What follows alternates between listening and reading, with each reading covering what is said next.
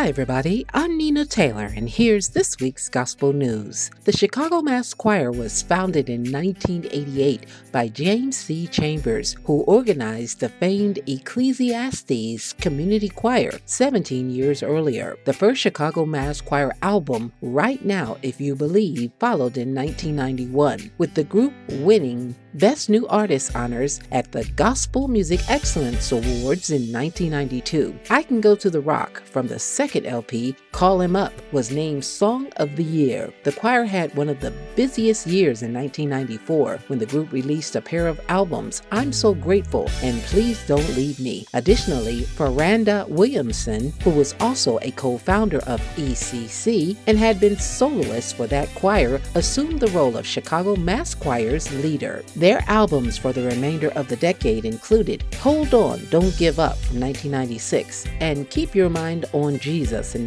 1998. During the 2000s, they issued a number of live recordings highlighted by Calling on You live in 2001. The following decade brought a live recording it was their 13th album to chart Billboard's Top Gospel Albums chart. Joshua Rogers is a remarkably skilled yet humble contemporary gospel artist from Greeleyville, South Carolina. The singer and songwriter was brought up in an apostolic church where his grandmother served as pastor. He also sang and played the drums. Rogers auditioned for the fifth season of BET Sunday Best and eventually won the competition, which led to a contract with Music World. Well Done, an EP featuring covers of songs originally recorded by the likes of Vanessa Armstrong, Andraé Crouch, and Mary Mary, was released in November of 2012 and debuted at the top of Billboard's Gospel Albums chart. Unconditional Rogers' first proper album followed in October of 2013 with several originals co written by Pierre Medor. Ricky Dillard was born and raised in Chicago,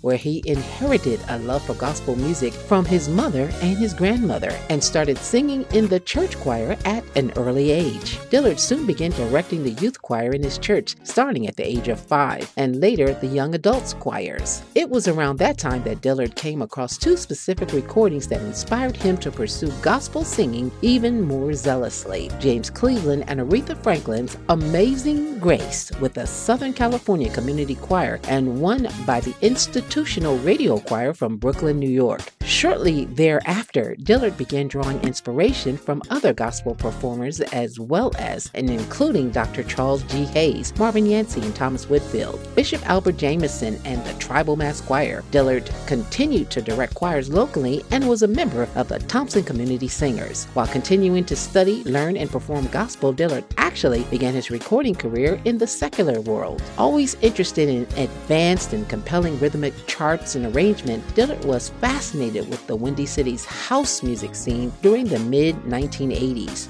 Gospel remained Dillard's heart level passion, though he wanted to know how to record and how to bring truly contemporary musical expression into his own brand of gospel. BET announced the nominations for this year's award ceremony, taking place on Sunday, November 28th. In the category of Best Gospel Inspirational Award, the nominees are Brian Courtney Wilson, James Fortune, Kelly Price, Kirk Franklin, Maverick City Music, and Tasha Cobbs. Here's this week's Top 10 Gospel Songs. Number 10, Israel New Breed, Hymn of Breakthrough. 9, PJ Morton featuring Jay Moss, Repay You. 8, Tamela Mann, Help Me. 7, Mr. Talkbox, Never Leave You. 6, Damon Little, Stand Up. 5, Jonathan Nelson, Manifest. 4, Kierra Sheard and Karen Clark Sheard, Something Has to Break. 3, BeBe Winans, In Jesus' Name. 2, Jermaine Dolly, I'll Go. And our new number one song comes from Jason Nelson, Residue. Well, that's your top 10 songs and your gospel news. I'm Nina Taylor, reminding you to connect with me on all social media outlets. You can find all my outlets on my website at msninataylor.com. Let's get back to more great gospel music on this great station.